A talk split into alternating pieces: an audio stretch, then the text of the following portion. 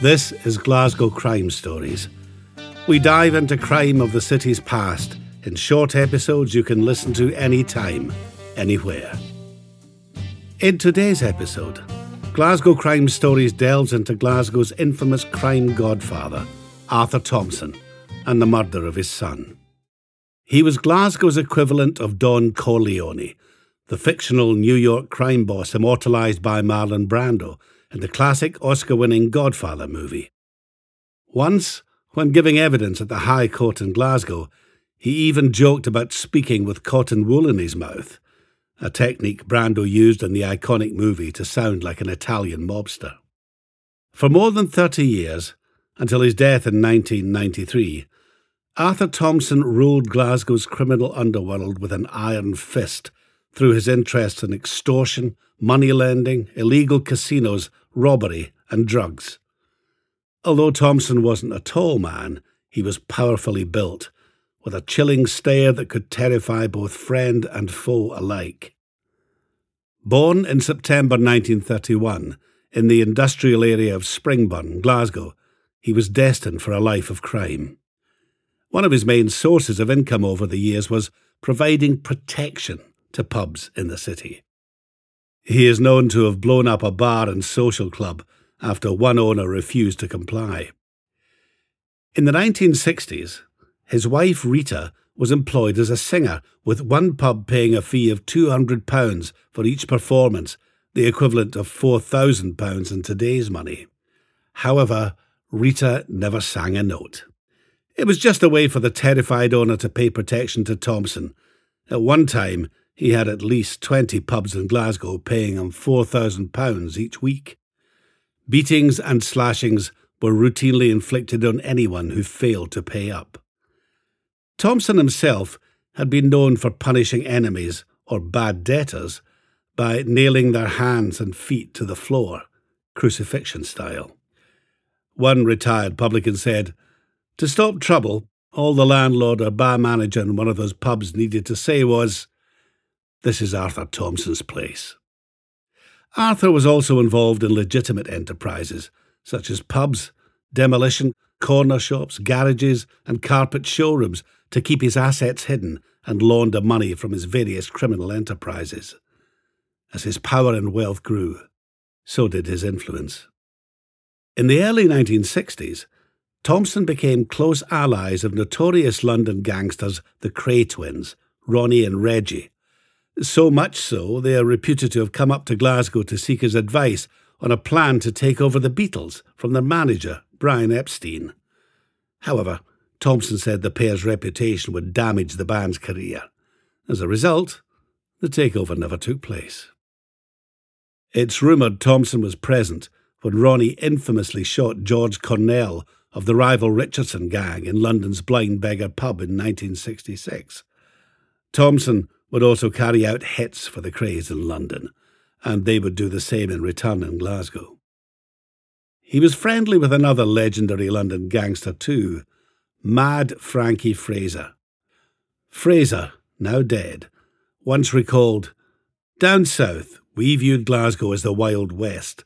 The violence was on a much, much higher level, so the person in charge would have to have been something very special. And Arthur was certainly that.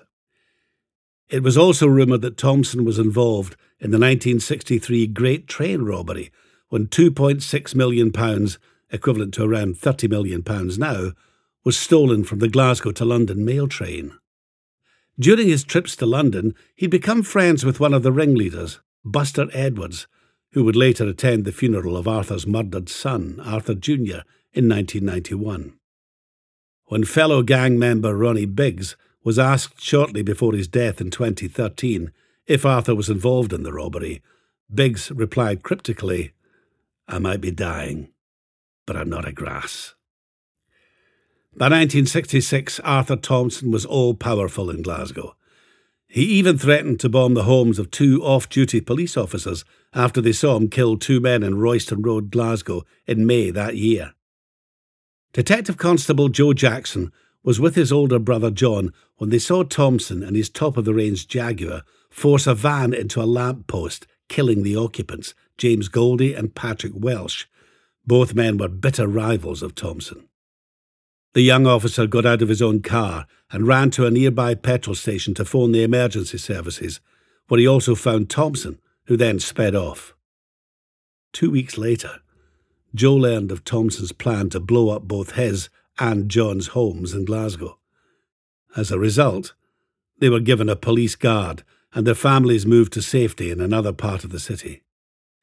Thompson later gave a personal undertaking to a senior police official that he would not harm the two officers. Three months later, Thompson narrowly escaped death when he was in a car that exploded outside his house. Arthur survived the bomb attack, but his mother in law, Margaret Johnson, was killed outright.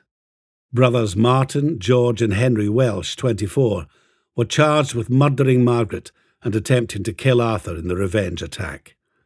Thompson, in turn, was accused of the culpable homicide of Goldie and Welsh. In dramatic scenes, Thompson and the Welshes both stood trial at the same time at the High Court in Glasgow. Thompson received a not proven verdict, despite the eyewitness accounts of Joe and his brother. He then walked a few yards from one court to another to give evidence in the Welsh's murder trial. In time honoured tradition, Thompson failed to speak out against the brothers, and they were cleared of all charges. The young cop who took on the Godfather rose through the ranks to become head of the Strathclyde Police Serious Crime Squad and retired at the rank of Detective Superintendent in 1992. Joe, now 80, said, As far as I was concerned, what my brother and I saw that night was murder. Thompson's name was enough to strike fear into anyone who crossed him. He was a very violent, ruthless, clever criminal, and a real nasty piece of work. The eyewitnesses who did not speak up at the trial were not bad people. They were just terrified of Thompson and what he might do to them. In 1988, Thompson had another lucky escape when he was shot in the groin in a demolition yard he owned in the east end of Glasgow. The gunman an IRA hitman, had been hired by a rival to kill him. Thompson signed into a private clinic in the west end of Glasgow and told police the injury was caused by a broken drill bit. At an identification parade, he refused to identify the IRA suspect. The gangster was always the same, dealing with the police. Even when his own son was murdered outside his front door, he ordered his family not to give them statements or tell them what they had seen. He certainly knew who was responsible, but would not be sharing that information any time soon with the police. Secret reports on Thompson from the late 1960s, made public for the first time by the Scottish Government in 2010 under Freedom of Information, present a chilling portrait of the man. In 1966, he had been involved in a high value theft of clothes from a shop in Glasgow and was sentenced to four years in prison it may be one of the few occasions when the law had got the better of him. Like any other inmate, he regularly applied for parole, and the previously secret documents reflected the view the authorities had of him at the time. One police file said The overall picture of Thompson is that of a violent, vicious, and active criminal who will stop at nothing to uphold his position in the underworld as a hard man and to gain his own ends. Prison chiefs were also under no illusions about the kind of man they were dealing with.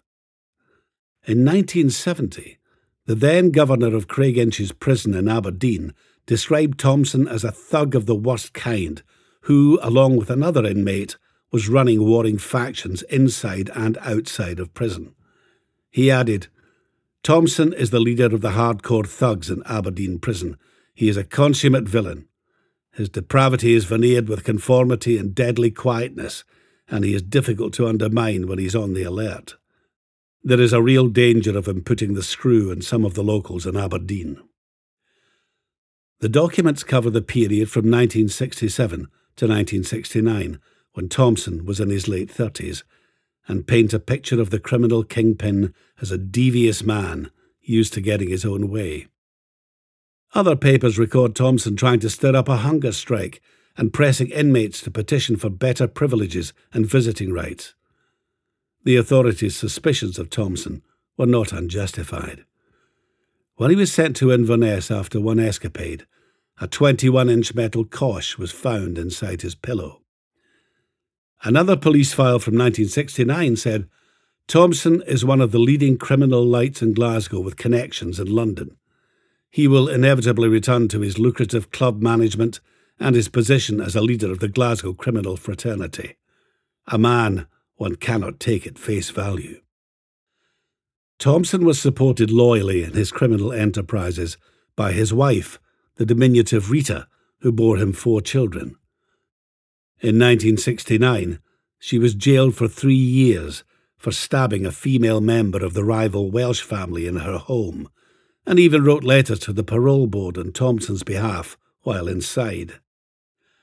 There were plans at one stage to move Thompson from Cwshir Aberdeen to the tougher regime of Barlinnie, but Rita bizarrely objected on the grounds that her husband might fall in with a bad crowd. By the early 1980s, Thompson, now in his 50s, was all powerful in Glasgow and beyond. A measure of his influence came after his oldest son, Arthur Thompson Jr., was jailed for 11 years in 1985 for drug dealing. The Godfather was reportedly able to use his prison contacts to have steaks, alcohol, and chocolate delivered to him each day in his cell. Arthur also enjoyed hobnobbing with celebrities. In his 2009 autobiography, Legendary Scottish football commentator Archie Macpherson revealed he was paid up to £500 a time in the early 1980s to host events organised by Thompson. On one occasion, the then BBC broadcaster accompanied Thompson to an underworld pub in London. Macpherson wrote, It was straight out of a Guy Ritchie movie and was full of cockney hard men. But when I was with Thompson, I was safe, and I could have had anything in the pub that I wanted that night. In August 1991, Arthur Jr., 31, was shot dead outside the Thompson family home while on weekend leave from prison. At the time, his parents lived in Provanmill Road, Blackhill, in a garishly converted former council house nicknamed the Ponderosa after the 1960s cowboy TV series Bonanza. Young Arthur, nicknamed Fat Boy by his detractors, had been released that Saturday morning from Noranside Prison in Angus on a weekend parole as part of a Training for Freedom programme. Arthur Jr. had enjoyed a celebratory dinner with his father and other family members at the popular Cafe India restaurant in Glasgow's Charing Cross. They then returned home for a nightcap. Around 10 pm on August the 17th, Arthur left his parents' house to walk the short distance to his own home where he lived with his wife and young daughter. Out of the darkness stepped a mystery man who opened fire before escaping in a stolen car with two other men. Three shots at close range from a .22 pistol hit young Arthur.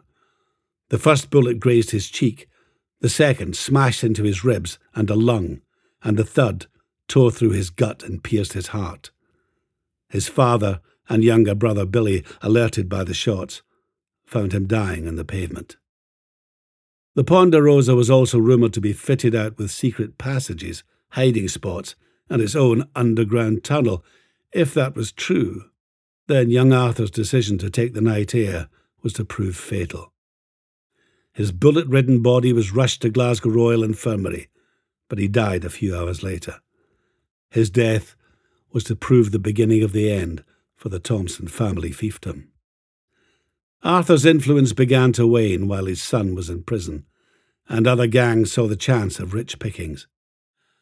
However, despite the murder of his son, the Godfather wasn't quite finished yet. The subsequent police investigation centred on his former protege, Paul Ferris, and two friends and associates, Joe Hanlon, who was nicknamed Joe Bananas, and Bobby Glover. Within a few weeks, Ferris had been arrested, but Hanlon, 23, and Glover, 31, remained free. It later transpired that they would have been better off inside prison. On the morning of young Arthur's funeral, a month after his murder, their bodies were discovered outside the cottage bar in Shettleston, Glasgow. Both had been dumped in the well of Hanlon's Ford Orion car, parked in Darleith Street, a few yards from its entrance. The grim find was made by the pub's manager, who was passing at the time on his way to open up. He recognised them immediately, as they and Ferris were regulars. Arthur Sr. suspected both men of being involved in his son's murder, and is said to have paid a hitman £20,000 to execute them. Legend has it that the crime boss later viewed the bodies and shot both men in the chest with another gun. Ferris only escaped a similar fate because he was on remand at Barlinnie Prison awaiting trial. Had they lived, both Hanlon and Glover would likely have stood trial alongside Ferris as alleged accomplices in Arthur Thompson Jr.'s murder. Ironically, Ferris's incarceration by the authorities saved his life. It was clear to everyone in the city's underworld what type of message was being sent out with the double murder. There's also little doubt that Arthur Thompson Sr. ordered the killings.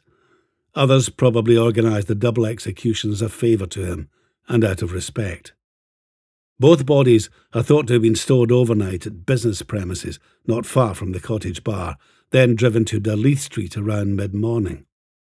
Whoever did that was taking a big chance, as Hanlon's Ford Orion was well known to the police and was regularly stopped. Thirty years later, no one has yet been charged with the murders or stood trial. There was a massive turnout for young Arthur's funeral that afternoon, with key members of the city's underworld there to pay their respects to both the victim and, more importantly, his father.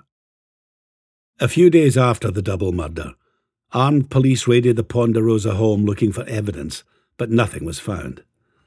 Friends of Thompson say he was never the same after young Arthur's death.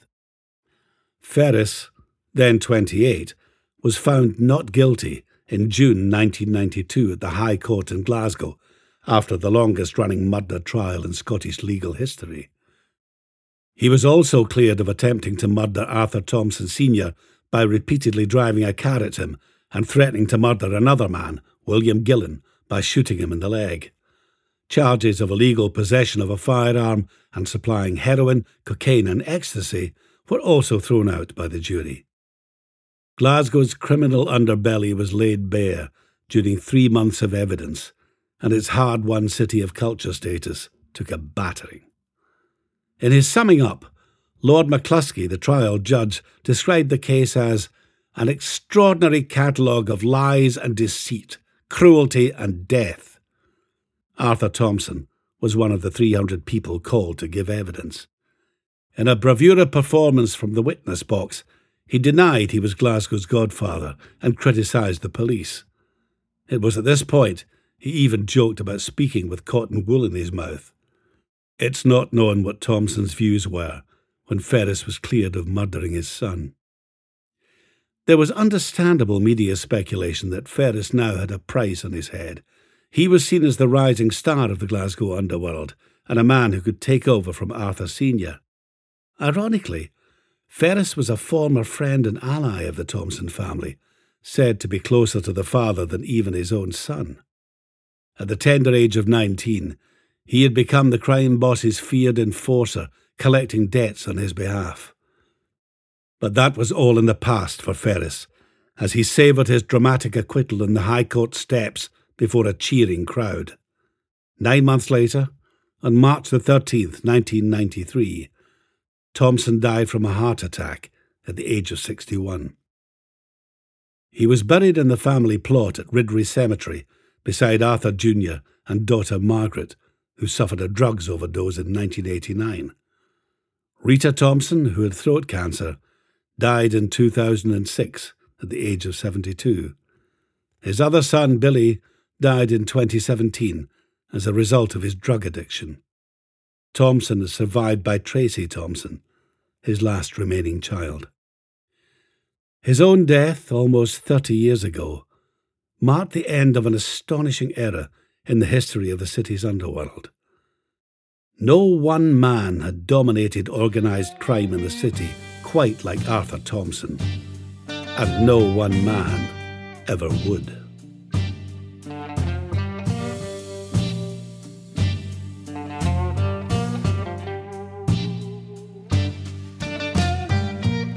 This podcast was brought to you by the Glasgow Times. With a digital subscription, you can access our exclusive, insightful, and trustworthy local news from just £2 for two months. We are also currently offering 20% off our annual rate with the code GlasgowPod22. This offer is for new subscribers only and is only available with the promotional code given in this podcast. Subscriptions will renew at the standard rates unless cancelled.